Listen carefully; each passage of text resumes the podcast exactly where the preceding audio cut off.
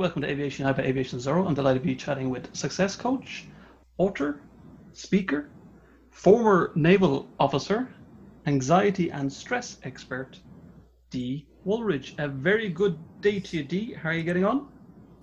I am getting on well, David. How are you? And thank you for um, inviting me on to your show to talk to your guests, no to talk pro- to your um, audience today. No problem at all. As I'm, I'm, delighted, we, we spoke about this before. We don't hide anything. But I chatted to Dee before the podcast started to, to let her know that most people forget me name. So she got that out of the way as soon as possible. So I've been called many things. We got to David, which is really really good.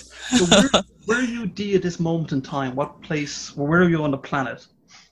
I am in my office in a town called San Antonio mm-hmm. in a state called Texas in the United States. Very so, nice. And what's the temperature? We need to know what the temperature's like, especially winter is coming in Ireland, so we need to know. It is typical for a Texas day, and it is um, at this afternoon. It's about 80 degrees. Oh, very, very, very nice. It's uh, so I'm very, sure it'll climb climb to in the 90s. I mean, is, what's, you're what's jealous of the heat, huh? Oh yeah, we're very jealous of the heat. we're coming now to the winter season, so it's uh, we're yeah, I'm very very jealous. But anyway, we'll move on, Dee. So can you tell our listeners a little bit about your background? Sure, I have a, a really um, diverse background. I spent um, 32 years in the Navy doing various things from uh, learning how to work on helicopters to being a public affairs officer and working on Hollywood movies.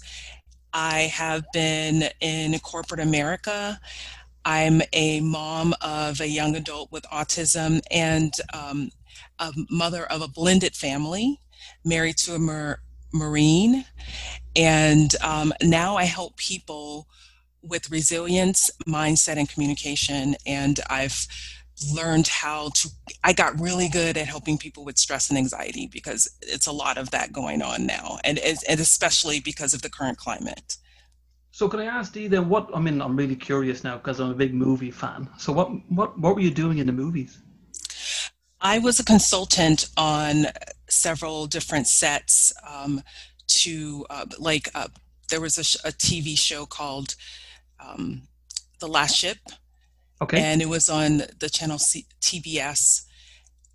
I was also a consultant on Transformers, the movie. Oh, no way. And yeah. No, so what you know, we op- did. Yeah. you know Optimus Prime?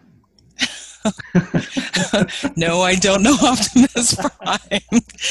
you know, a lot of the things were shot in the studios. Right. Shot, you know, off, you know, not what we did. There were, you know, things were shot out of order. You would think that, you know, everything is linear, but it's not. So they could be shooting the last scene of a show or of a movie first. Um, what I did was two things. Um, I was in charge of anything they had to do on a military ship, on the actual ship. Oh, wow. Getting all of the, the, the people, the cast, the equipment, the semis, all of those things onto the facility on the base.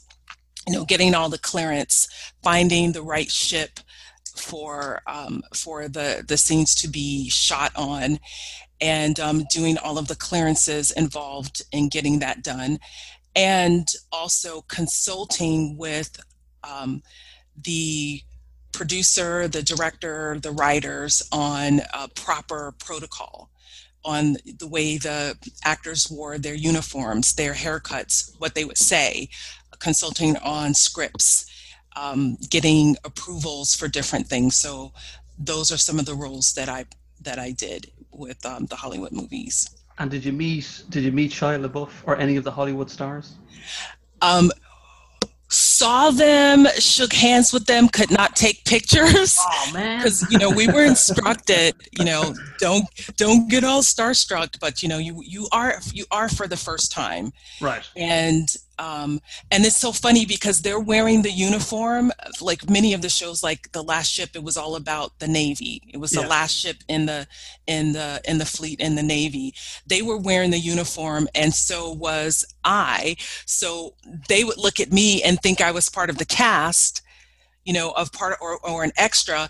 And then, um, you know, because they would look at me because I was just a little bit different, you know, right. or, or held myself a, a little bit different. Like we really have military bearing when you're in the military. It's just the way you stand, the way you speak is very different from an actor who's trying to portray um, a military uh, person who doesn't really have that background and that reference. So, um, yeah, I got to see uh, uh, many different actors that were on there. And I did the ones that I got to work up close and personal with when I was checking hair um, and uniforms and talking to them about.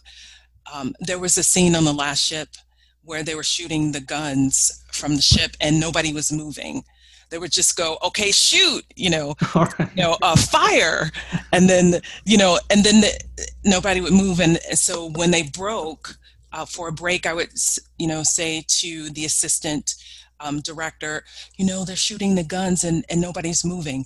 You know you you may have to break in real life they would probably brace because there's a way you stand on the ship. You have to learn because the ship is always moving. Right. Wow. so you don't you don't shoot big guns and nobody moves you know no. and just things like that. And um yeah i'll tell you a funny story lady there, uh, later. There's lots of funny stories that have to do with some I'm of the work that I've done because even with Michael Bay yeah. I just love yes movies. Yeah. I'm just fascinated. And Transformers, I didn't know we could have just having a podcast on Transformers. Let's let's, let's forget about the other stuff. Um, let's just move on. okay. That's about Megan Fox and Yeah. okay. Um, so generally, what so what, what was it like in the U.S. Navy? The U.S. Navy, oh my goodness, because my career spans so long and I've done different things. You know, I can remember from the you know my first day and from my last day, and it's expand a gamut of emotions. It was exciting. It was challenging. I was prideful. I felt secure. Um, I felt um, a part of this amazing, special uh, force. But then there was also times where I felt frustrated, uncertain, and impatient. So all of those things were part of the feelings that I went through. And you think about, I grew up. They raised me. You know, my my parents did so much, and then I, you know, I was sent off. You know, I I went to the Navy, and that's where I grew up. You know, so I went from a child, basically, you know, or young adult to um, being a mature leader Yes. in in the Navy, and I was just groomed by them one year after another, one year after another, one assignment after another, one mentor after another, one failure, one success, and all of those things I learned from being in this um, in our great Navy. And what really proud of my service. Oh, without a doubt. I mean, it, it must be quite disciplined, is it? Don't like to be disciplined, you probably won't like to be in an organization that that um, works on the discipline, and you have to. Right. when you think about it and you know because we're you know we're talking to your aviation um, audience there are things that you just have to do otherwise you, you won't be safe you you know so um, having that discipline and order and structure is paramount to having an effective navy and military And then, do what? What was the training like? I mean, is it like what we see in the TV shows and uh, in the movies? Getting back to that, I mean, is it quite intense the training? yes Okay.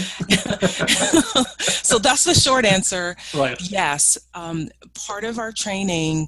Well, there's lots of different kind of training. I think what most people see is the physical training. You know, the being physically fit for um, for what you have to do. And remember, our jobs as service members um, are different depending on what service there is. So if you're like my husband, a Marine, um, their motto is first to fight. So they're probably uh, the most fit. Okay. You know, they because of their mission, they do a lot of groundwork. Where the Navy, our job, our primary mission is to be aboard ship.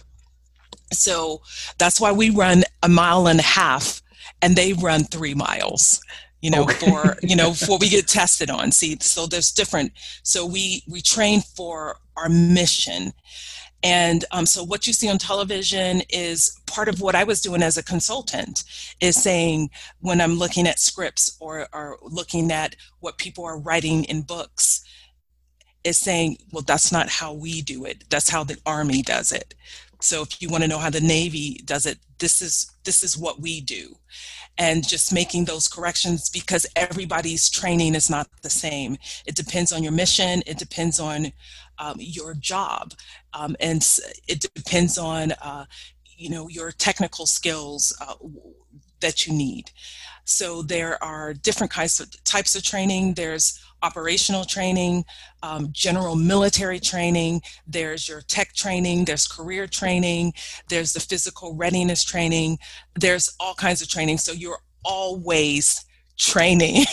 Wow. you're always training something daily, weekly, monthly, quarterly, yearly. There's always some kind of qualification that you need to have checked off. The and full, that's the full caboodle. Yeah, you do everything. The full control. Yeah, so it's it's everything so you you are that's part of being a well-oiled machine um, so that's all of that conditioning yeah so can I can I ask? I mean, this is just for my own sake. I'm sure the listeners yeah. will want to know about this. I mean, you, you, mentioned there that your husband's a marine. I mean, how long mm-hmm. can he mm-hmm. hold his breath for? Because we hear we hear all these things underwater. I don't mean like when he's standing no. like outside the supermarket. I mean underwater. Can, can he no. hold his breath for long? So my husband was in aviation ordnance. Right. And he was a safety officer. So um, he didn't do anything in the water.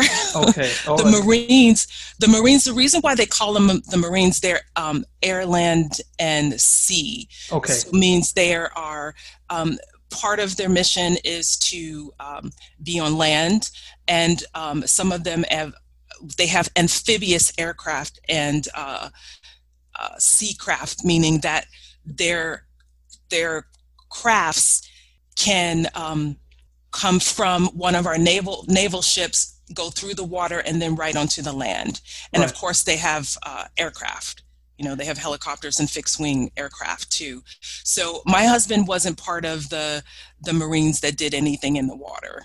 So say, say for example, we we just say for example we, we twist it a little bit. So we say say we say your husband was part of the team that was in the water. So how long would they roughly hold their breath for, or is is it because we hear we hear all these um, uh, stories that it can be like a few minutes? Is that normal? Is it? I don't know. I are you talking about um like Navy SEALs? Yeah. Or something like that. Those are t- Navy SEALs and Marines are are different. Right. Two different branches of survey, uh, service. Navy SEALs are part of the elite team, um, elite fighting team of the Navy. Right. Marines are a different branch. They're their right. own branch of the of the Navy, and um, many of them are Marines are known for their uh, skills on land mostly. Right. So what their mission is to come clear a path for the army. Right. So you want your your badasses in there first to you know they're going to clear a path. You know we the Navy will drop them off or they get dropped above uh, from above and then um, but not in the not necessarily in the water. Right. so i don't know how long anybody can hold their breath oh, because that wasn't that wasn't what my husband did right. you know? I, but I if you ask I'm getting yeah. so educated here. I'm loving this conversation. So what we can do is next yeah. time we'll get we'll get a Navy SEAL on, and then they can tell us how long they can hold the breath. Yeah, you get a Navy SEAL on, and they'll be able to, to do that. So we can chat with that. Yeah. So so what about Dee? Then I mean, you served you served as part of the communication uh, integration team in Afghanistan mm-hmm. and Iraq. Mm-hmm. So what what does this role involve? I was part of the public affairs team um, headquartered at U.S. Central Command and our area of responsibility was not only Afghanistan and Iraq, but it was also um, Egypt, Saudi Arabia, Syria, Yemen, Pakistan, and um, other countries in that region. And that central region is among the least secure and stable places in the world. So, um, part of being at U.S. Central Command, it wasn't just the Navy, it was all of the branches of the military in the US plus our um, NATO allies. So there were, you know, some Aussies there. There was uh, we met people. Uh, there were people from Ireland and and uh, Canada. Um, all of our allies. We there there was some branch there. So what we did, the communication integration was just as it sounds. How do we integrate as one big team to have our message clear and consistent across all of the branches where we are disseminating information um, more effectively. And that, as a public affairs officer, that was my job to disseminate information. And how we did that was, um, or what I did was um, covered media inquiries, monitor what was going on between us and our area of responsibility um, and how we presented that information to the American public. We had our communication integration team, which was um, a team that worked on planning, like how if what if something happened, how are we planning to get that information out before right. it happened? Um, we had a social media team that spoke several languages that um, were civilians um, that were, um, you know, that would monitor things that were being said and correct misinformation because there's a lot of misinformation that goes on that talks about you know what America is doing or what other, some of the other our allies were doing that that wasn't correct. So we had um, teams that monitored that and made the corrections, and also you know it was briefing our leaders. You know as we watched the information come and go from one place to a next, we would brief our our leaders for interviews um, making sure that information that was coming from our president and the Pentagon and our leadership was the information that they wanted us to present and how we presented it. So that was what I did for yeah. the communication integration team. I know that's a mouthful, full, but yeah, it, it was more involved than that. But that's the the um, the overall arching uh, role that I played in in that no, it's, it's amazing. I mean, I, I was mm-hmm. was lucky enough or fortunate enough. I, I flew into uh, Basra and Baghdad a few times, and um, uh, in Pakistan a few times as well. So yeah, it, it, it's it was interesting to have on the on the logbook or the CV to, to actually fly into uh, some of these places. So mm-hmm. what about then the the um, the H60B helicopter? What what's it like, and is it fun? well, I wasn't a pilot.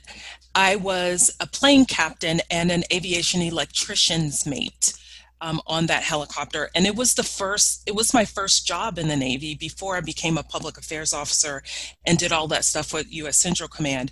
So um, when I first joined the Navy, I didn't care what my job was. I shouldn't say I didn't care what my job was going to be. I was open to having any job. I just wanted to go to the Navy to for for money for college, yeah. and my my idea was I'll just do four years, get the money, and I'll leave. Well, 30 years later 30 years later i got more than money for college i got a sense of pride and uh, direction and i got to sample so many different things and one of them was being um, an electrician on the H-60B helicopter. So, um, what I remember about the helicopter, and this was in the 90s, so I'm dating myself here. No, is um, in the the the aircraft was by Sikorsky, um, twin turbo engine, multi mission um, helicopter, and this helicopter was based on the Army's Black Hawk. And so many people, if you want to know what it looks like, if you you can just Google Black Hawk, Black Hawk down, yep. and um, but the difference is one of the differences. The Black Hawk was it had fixed. Um, fixed uh, the landing gear was fixed right you know so they were and on the um, Seahawk is what we called ours the Seahawk it had um, tires so and and they were uh, retractable so they would would go up so those this that was some of the difference in that so you have the black hawk and then you have the seahawk and guess why we called it the seahawk Tell me, tell me, I'm waiting. Because it's it's an aircraft that went to sea. Oh, wow! so it's it had multiple missions. Um, one of the the good things about it had a lot of great things, but um, this aircraft was small enough to go on to some of the small boys. That's what we call the small ships, like the frigates and the destroyers, the cruisers, um, some of the faster ships. But it was also um, uh, the because of its mission could go on to some of the bigger the bigger ships, the assault ships and the aircraft carriers. The mission of the Seahawk at that time was anti-submarine warfare. And that's when we were still in you know it was still in the 90s so we were still hunt- hunting submarines.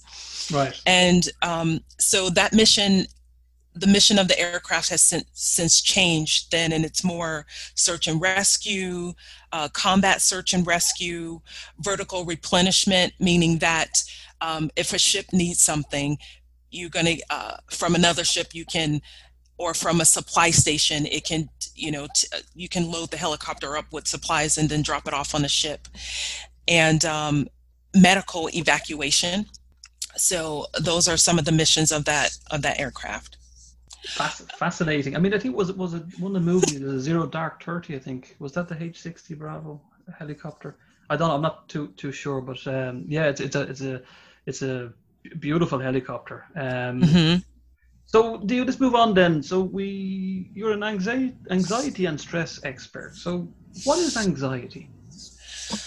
Oh my goodness. Um, anxiety is the mind and body's reaction to stressful, dangerous, or unfamiliar situations.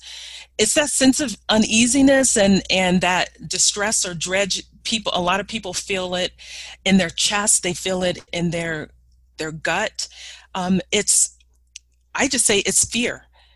And it's the body saying, I'm scared, I'm unsure, I don't know, or it's even say it's saying, um, I don't remember, or I do remember.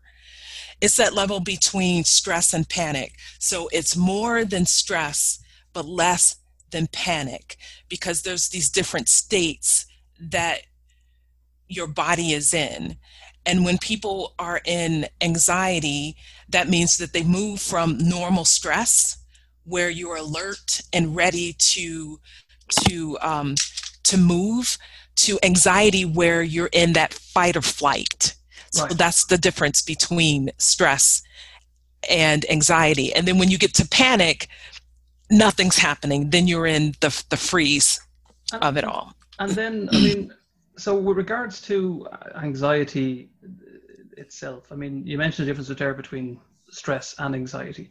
Um, mm-hmm. How how can somebody say the person like myself say I'm experiencing anxiety? How would I know if I am experiencing it? And then say if somebody else is looking at the person who has anxiety, how could they see that as well? Mm-hmm. Well, First is uh, let's talk about how you see it in yourself because many people have anxiety walking around all the time and other people don't know it. Yeah.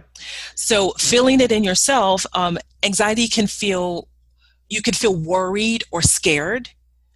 Anxiety can cause physical symptoms like i talked about before like a heaviness in the chest.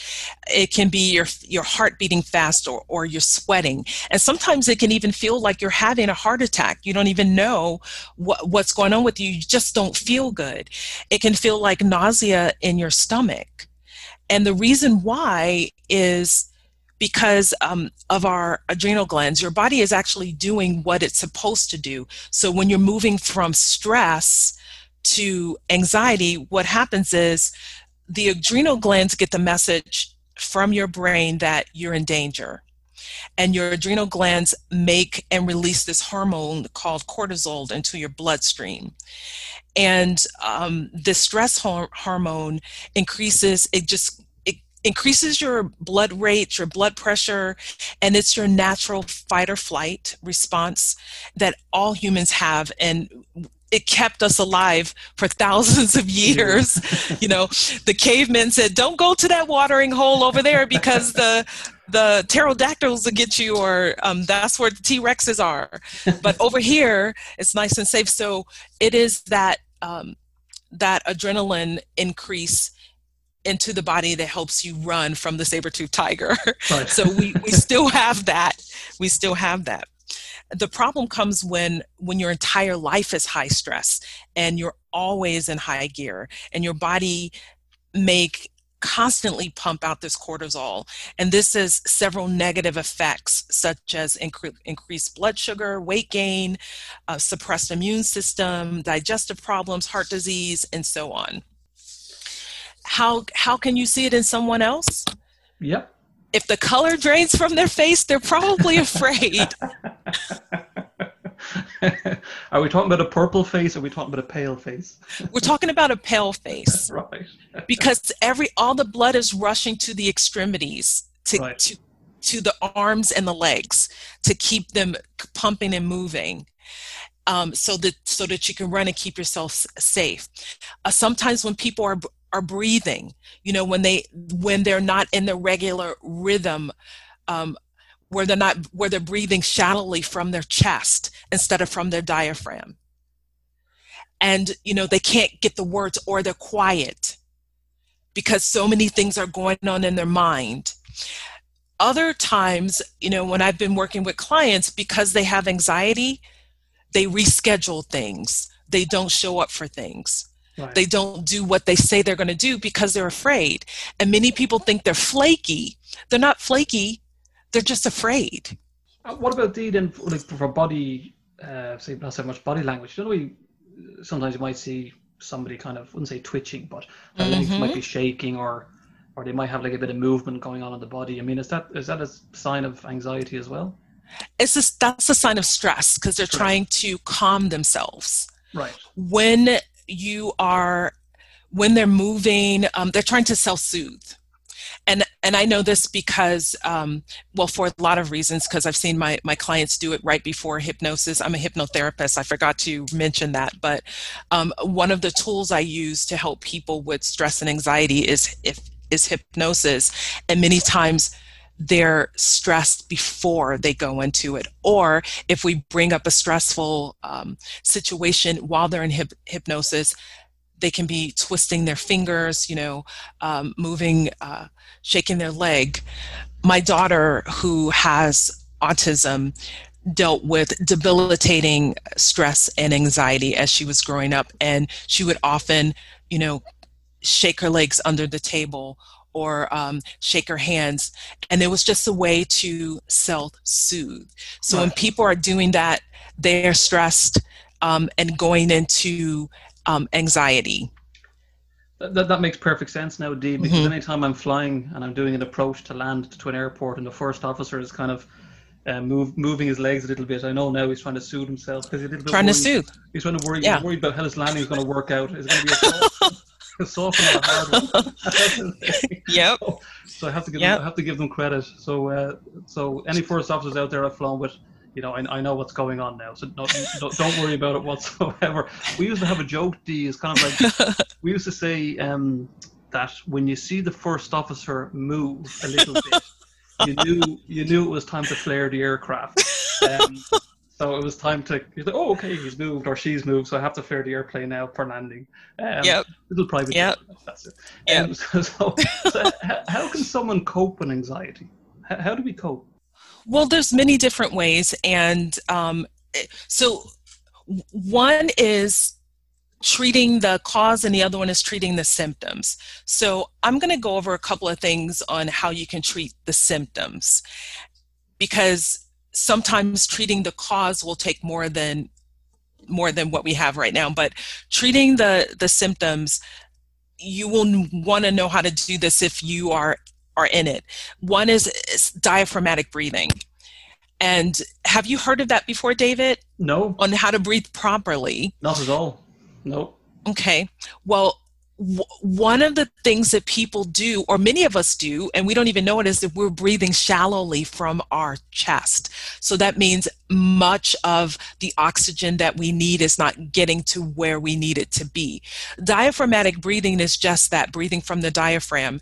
And if you can you can even try it right now you can put one hand above your belly button and one on your chest Okay. So when you breathe in, your belly should go out, but your but your chest should not move. Okay. So if you just take a deep breath in and push your stomach out. Push it out. Okay. I'm Push it that. out. So so if you breathe in and you can think of um, three, four, three. So if you breathe in for three, hold it for three, and then breathe out for three. So when you breathe out, your stomach or belly should actually go in. Is, is, it, many is it cheating, D, if you have a big stomach? no. because my stomach, my stomach is already out, so I don't know if that's a good. that was a good thing or a bad thing, but no, I'm, I'm sorry. Continue. Sorry. Hey, look, as long as it, as long as you can expand it and you can feel it, you know what? yes, it's It's- there. it's- D. it- it Definitely- there. Out. Yes, that's it. I think the thing is that your chest shouldn't move. right. That's why you're putting your hands on both places. Is saying so if your chest is moving, you're not doing it right. Okay. So diaphragmatic breathing has a way of calming you. It, it is it's a very it's very calming. And the reason why you're doing that count is so that you have you get a rhythm um, rhythm to your breath and that you are not breathing shallowly. So if you just go yeah you can do that with with your belly and your chest not moving. But if you take three counts three to four counts to breathe in you're getting a full diaphragmatic breath and then you're holding it so what another thing that's doing is keeping you mindful keeping your mind on the breath not what you're afraid of Okay. Still The- doing it. I'm doing it. the second thing you can do, David, is to be present. Use all of your senses and take full notice of what you see, hear, feel, smell in your environment, and staying present. Anxiety and panic is generally associated with remembering something upsetting, or um, if you're not just thinking in the past, you're thinking about something that could happen. So being present, especially when you're flying, and I think like your first officer may be twitching because they they may be remembering a um, an an event where they didn't land so softly or the you know they didn't land the landing quite like they wanted to so they're gearing up for what's next Yeah, the car the carrier landing is about to come. That's it. Let's get the arresting hook out and, and we'll Yeah. land as hard as we can. Yes. Yeah, no. Yeah.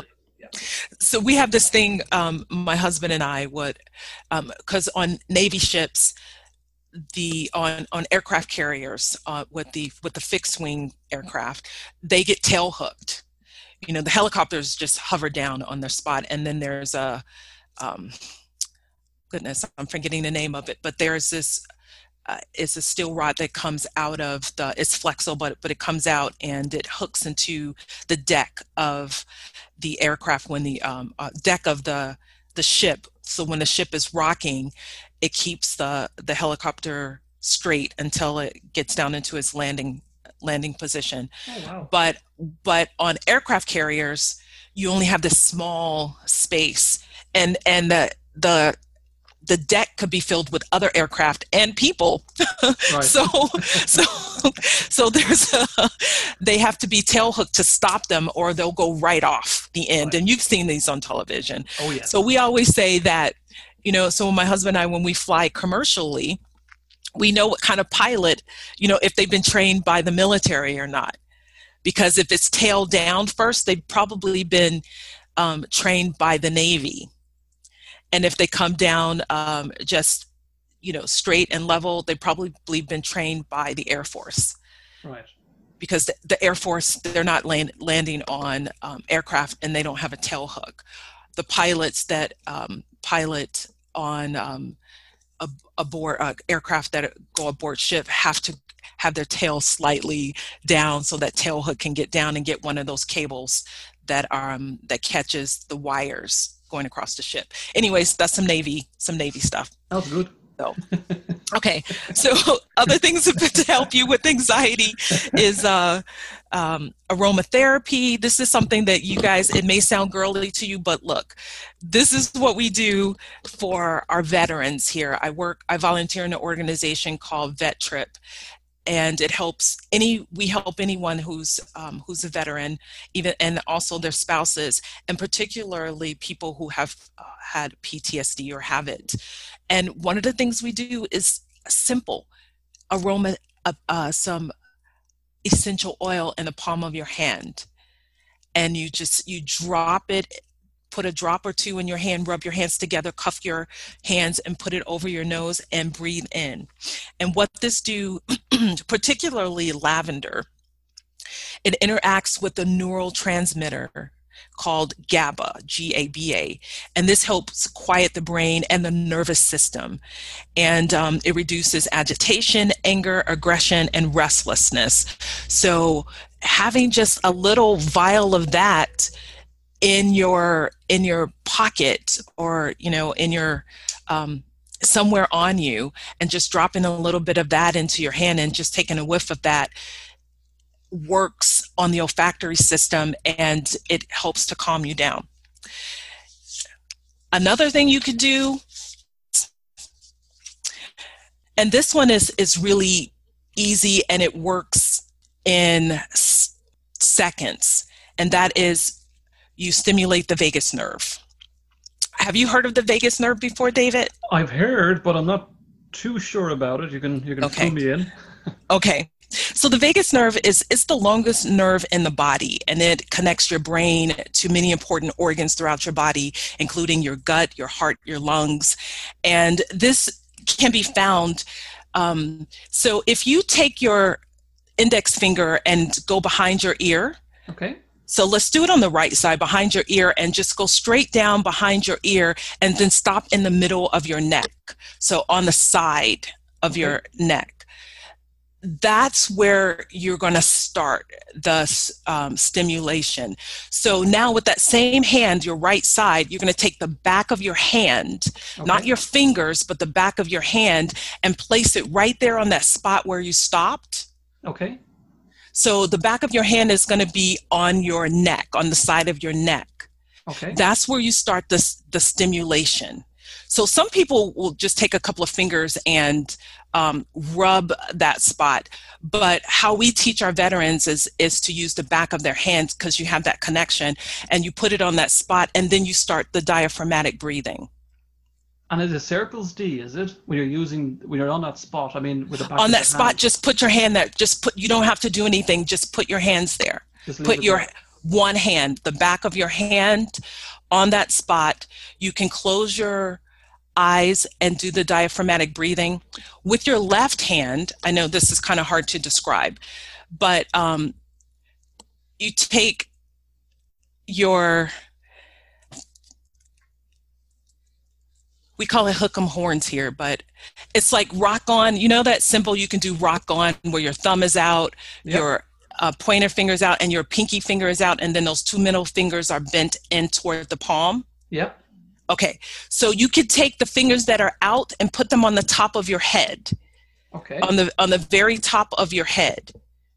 So why you I know it's it's weird, but I'm telling you it works. So put those three fingers the top of your head and then the other hand on your right side on that vagus nerve and breathe okay. and if you're in panic you will after like three cycles of the breathing you open your eyes and you just feel so calm and then you're talking like this so when i do that with my clients or anybody i've done it with my nephew doing covid because my sister said you know, Timothy's, he's having a panic attack now. What do I do? I was like, tell him to do this. And I've had people call me and said, you know, I'm having a panic attack. I, I don't know what to do. And I tell them to do this. I just describe it to them, put and say, do this. And then now when we get, so when I'm talking them through it and, and just having them breathe, and then I can talk to them and just say, find something and focus on that. And this is if I'm not in front of them. So if I'm in front of them, I just have them focus on me. Look at me. or look at my nose, look at my nose. And then I have them do this procedure right here. And that takes you out of anxiety and um, right into a more state of, of calm. And then they can talk about what they, when they get to a state of calm, they can talk about what they were fearful of. Okay, so can I give you one more? Yeah, that, go ahead. Um, yeah. can, can, I just ask you, what, what, what's that technique called? We call it the vet trip salute. The vet trip salute, okay. Vet, V E T. Yep. For veteran, trip, T R I I P. Vet trip salute. And is, is it like a is it uh, like an expert? Do you have that on your website? Do you? The the, the, you the can, way it's done. It's not on my website, but it's you can go on YouTube and just put it in there vet trip salute. And someone um, one of the uh, the volunteers that worked with us she demonstrates it on how to do it. That's cool. So i'm not sure where it came from or who who made that up but i know that it's from stimulating the vagus nerve and then adding the um, the other part where you are putting your fingers on the ventricles on the top of your head. And um, doing that together has this soothing effect that it never goes wrong. And with my with you know using it with my daughter who I'm telling you, there's so many things that's going on since coronavirus that so many people have been panicked yeah. that I've just been saying, okay, just do this. And my daughter was one of the people that that I had to do this with. I mean, she was stuck to my hip for two days. Oh, wow. so we would work through it, um, putting the, and I ac- actually even put, uh, stimulated the vagus nerves with my fingers. Like you can have somebody behind you um, and just gently massaging that part um, of your of your neck on both sides with the essential oil with lavender chamomile frankincense are really good oils that help with um, help soothe soothe you soothe the central nervous system. Because what you want to do is get that you want to get that um, heart rate back to normal and also um, you have to wait if if adrenaline is already in your system, there's nothing you can do. You just have to wait it out. Right. You got you have to wait until it is back to normal and that cortisol goes back to normal. So these are things you can do to help you feel calm and su- um, uh, calm and tranquil while that stress hormone is out of your body. But before you get to that point, you can do this technique. So what, what's the other technique you as well? The, the, oh. the fourth one? One of the one of the things that um, you can do that the pilots can do is prepare beforehand, meaning think about why you were in a state of anxiety or stress before. It's always something that you're afraid of or you're uncertain. If you're afraid of something, ask yourself, what what is it? And then write it down. It's like, what am I afraid of? What it down. And if, what are you doubting? It probably means you need more training. Right. Because, you know, because if you are certain, then you're not afraid. Yeah. If, and to trust your training trust your training. And if you don't trust your training that means you haven't had enough of it or you don't have the right instructor. Right. Or and then you have to trust the people who you're flying with. So if you're a second officer um, you have to trust your, your first officer. Have faith in him that they know the the safety procedures in and out. And don't um, I, I used to uh, see the pilots going over their safety procedures over and over and over um, because one of the worst things you can do is be complacent. Yes. So it is the simplest things that seem insignificant can be the one thing that breaks that you're not even thinking of so trust um, so trust your training because if there is an emergency it's like muscle memory you will just jump right into um, what you're supposed to do.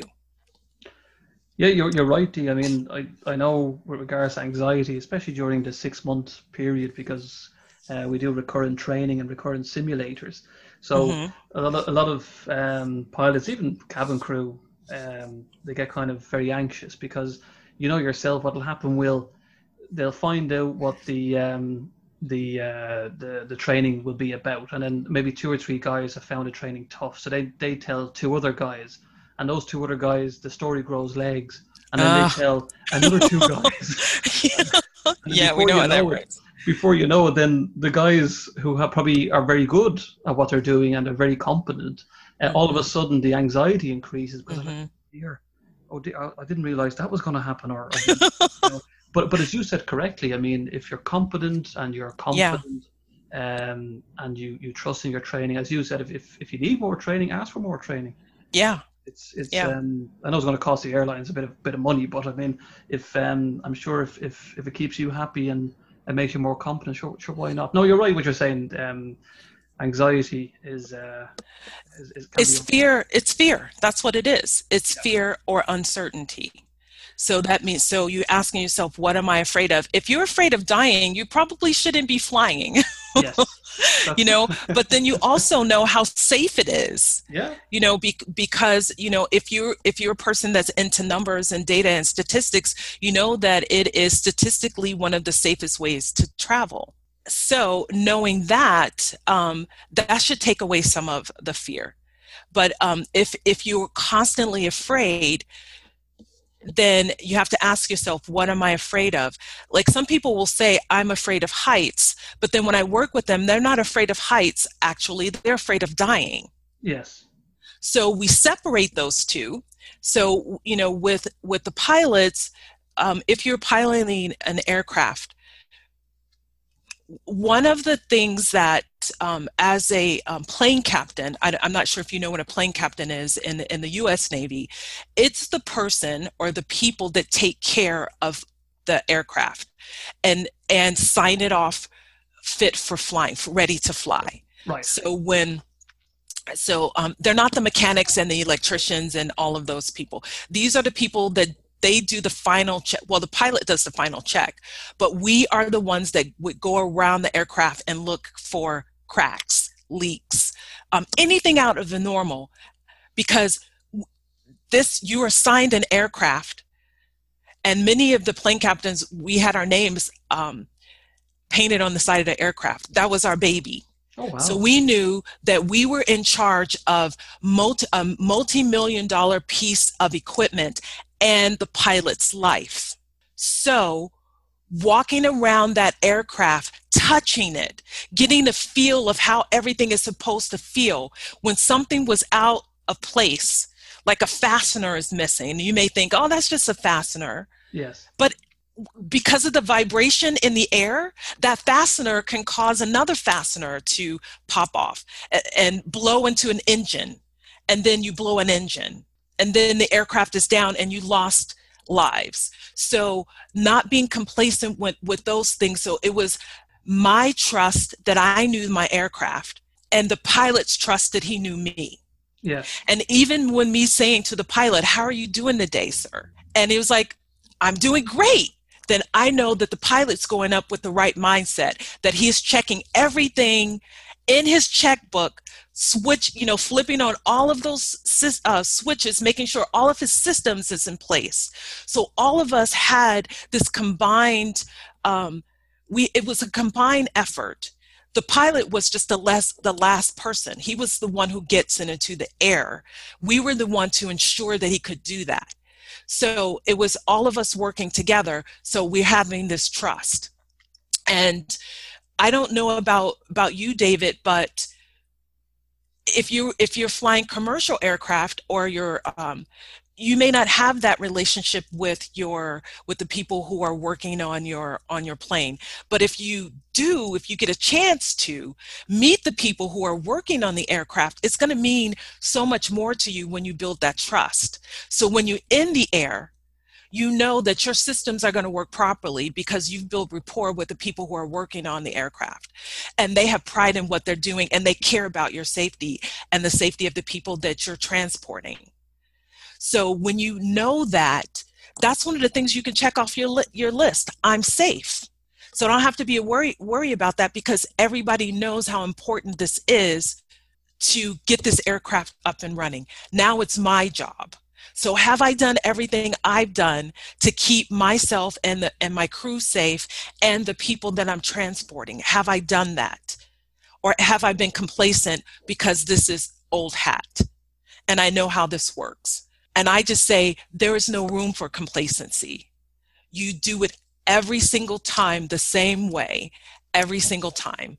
Otherwise, you will be subject of investigation if you make it from if you make it from a crash.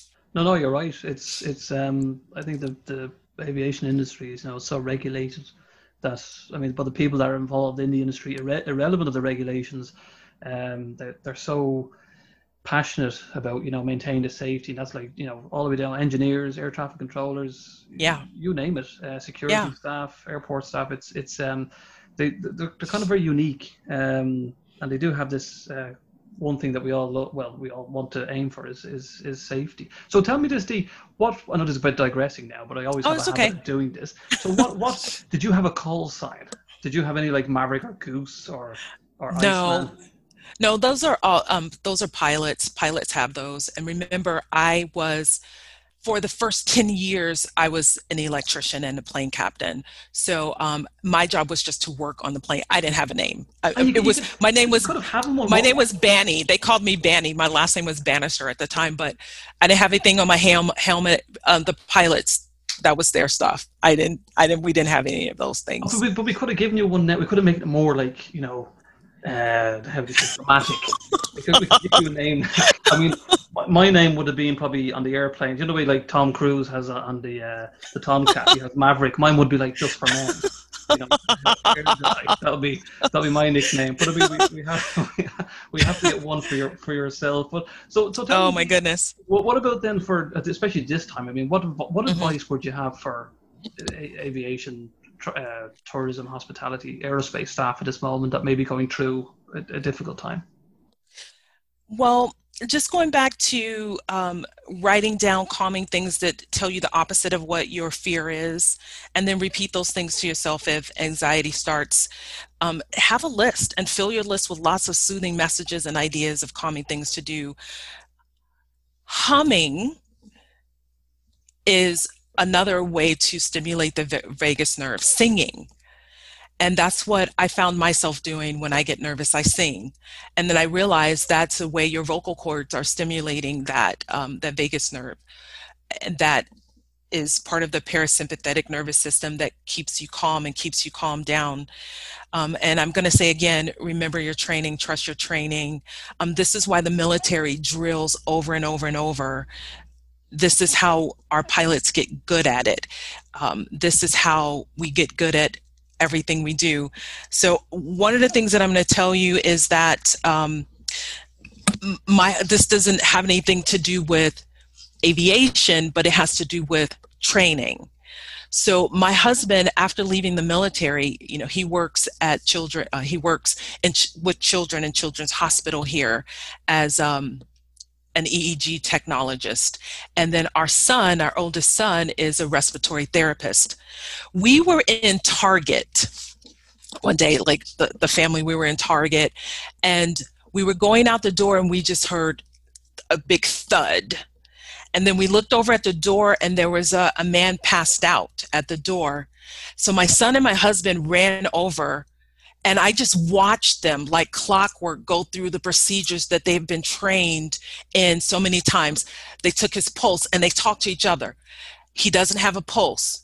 Then they checked. They said, he's not breathing. And they said to each other, well, let's start CPR. And I watched them perform CPR on this man until he, um, you know, until he regained consciousness. So, and they just did it like, it was smooth.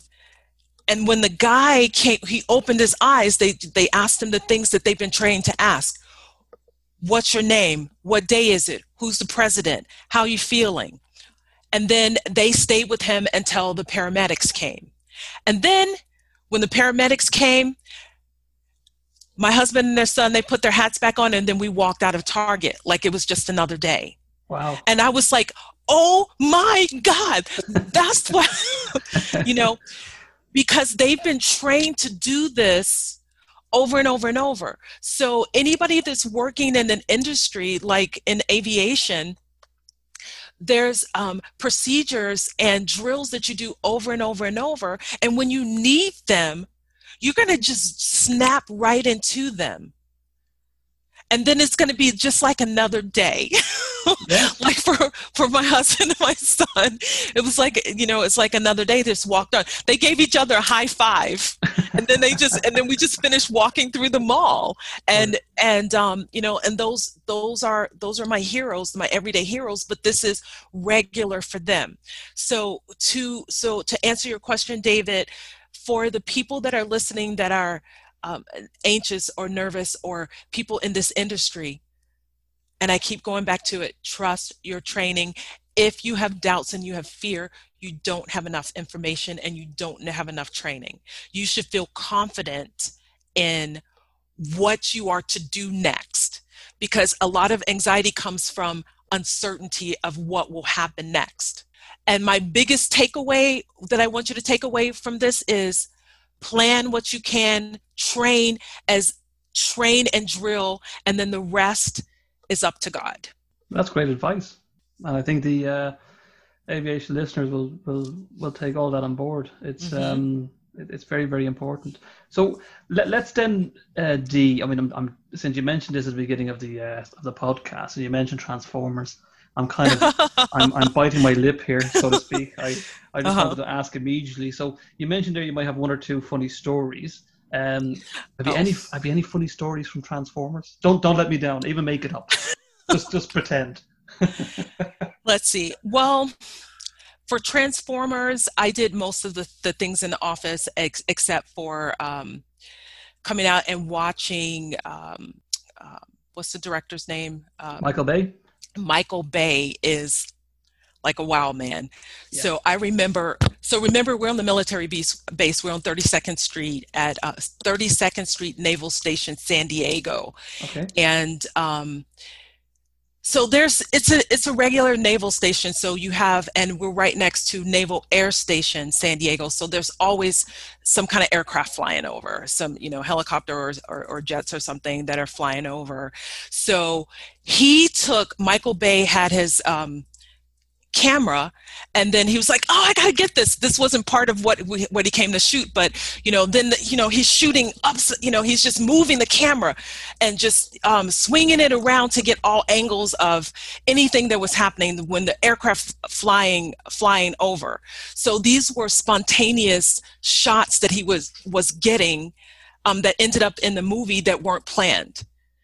Because wow you know so so just things like that just watching him work like that and just watching the crew work a funny story from uh, from uh, the last ship is remember I, when i was telling you about you know everybody's in uniform so the cast is in uniform and um, then you have they used a lot of the navy people as extras right. on the ship because we're actually shooting on a navy ship so I remember coming aboard the ship and I'm passing this guy and he didn't salute.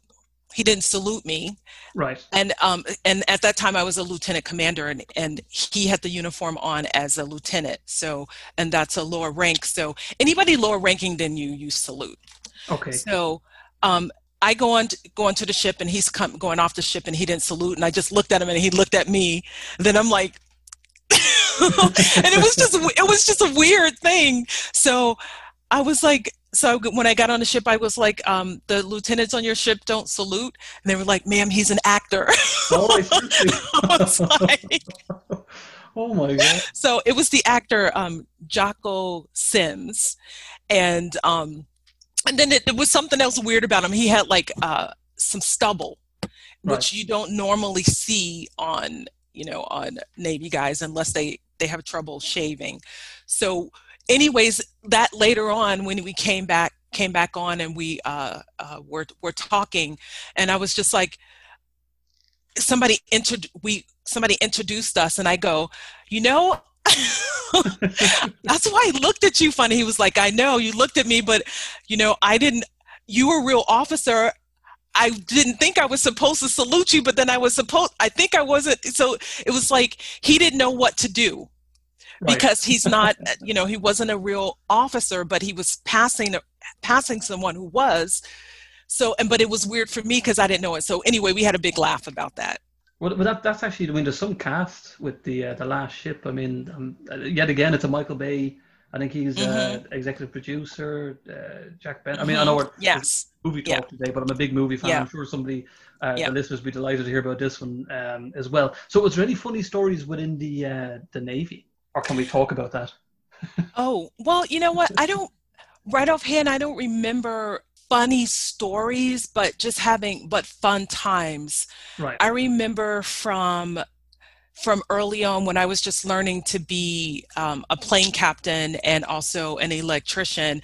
And what you what they do is they assigned you a mentor before they let you loose on the aircraft by yourself. Thank God they do that.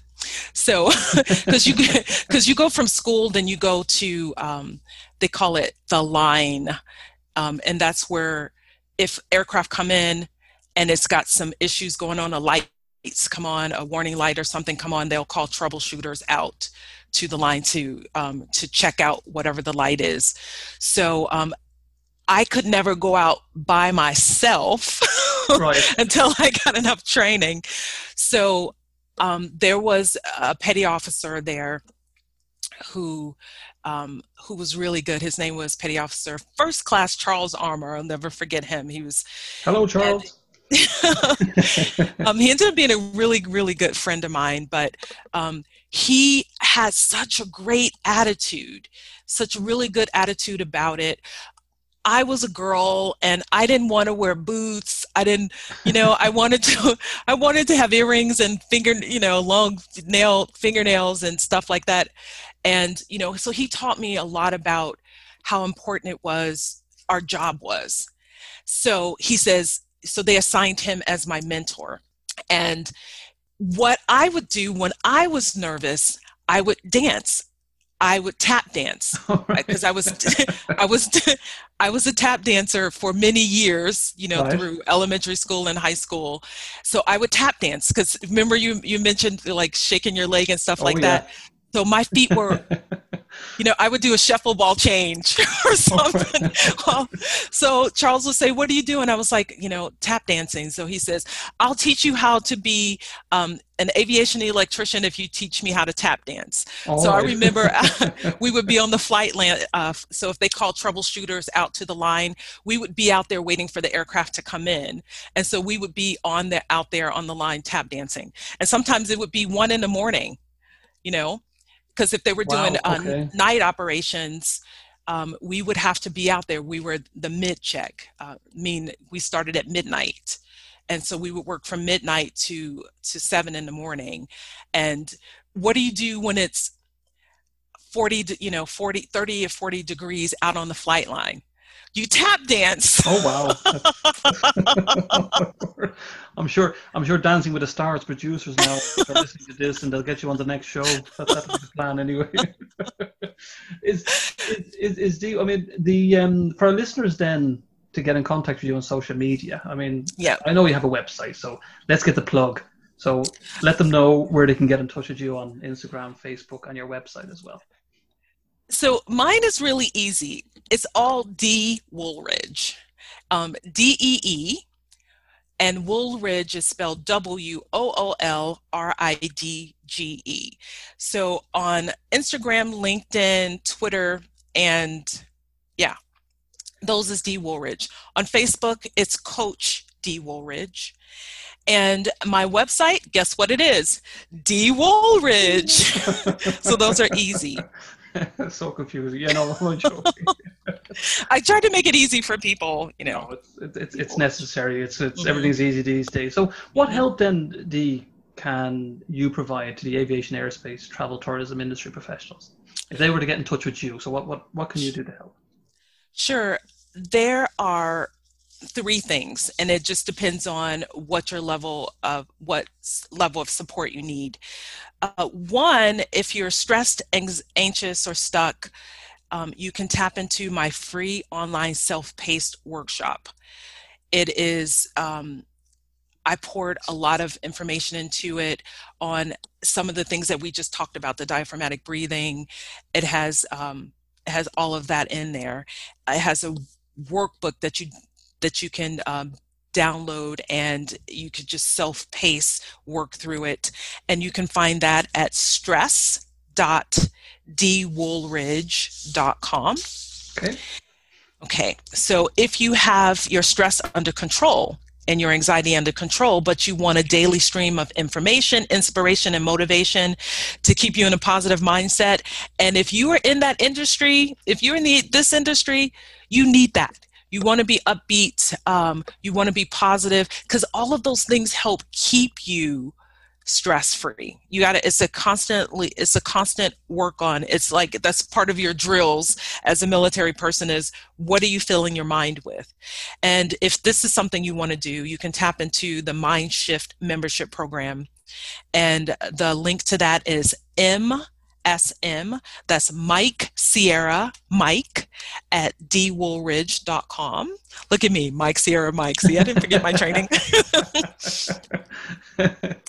oh, and the last thing is if you need um, more support, one-on-one support or coaching, um, I'm a I am a transformational coach in um, stress and anxiety is something that you heard me say in the beginning that I got really good at helping people get through that stuck period, that that that fear, and um, I've helped thousands of people, and and I've been doing it for over a decade. So. if you need help in that way, you can contact me for a free consultation at bookwithdwoolridge.com.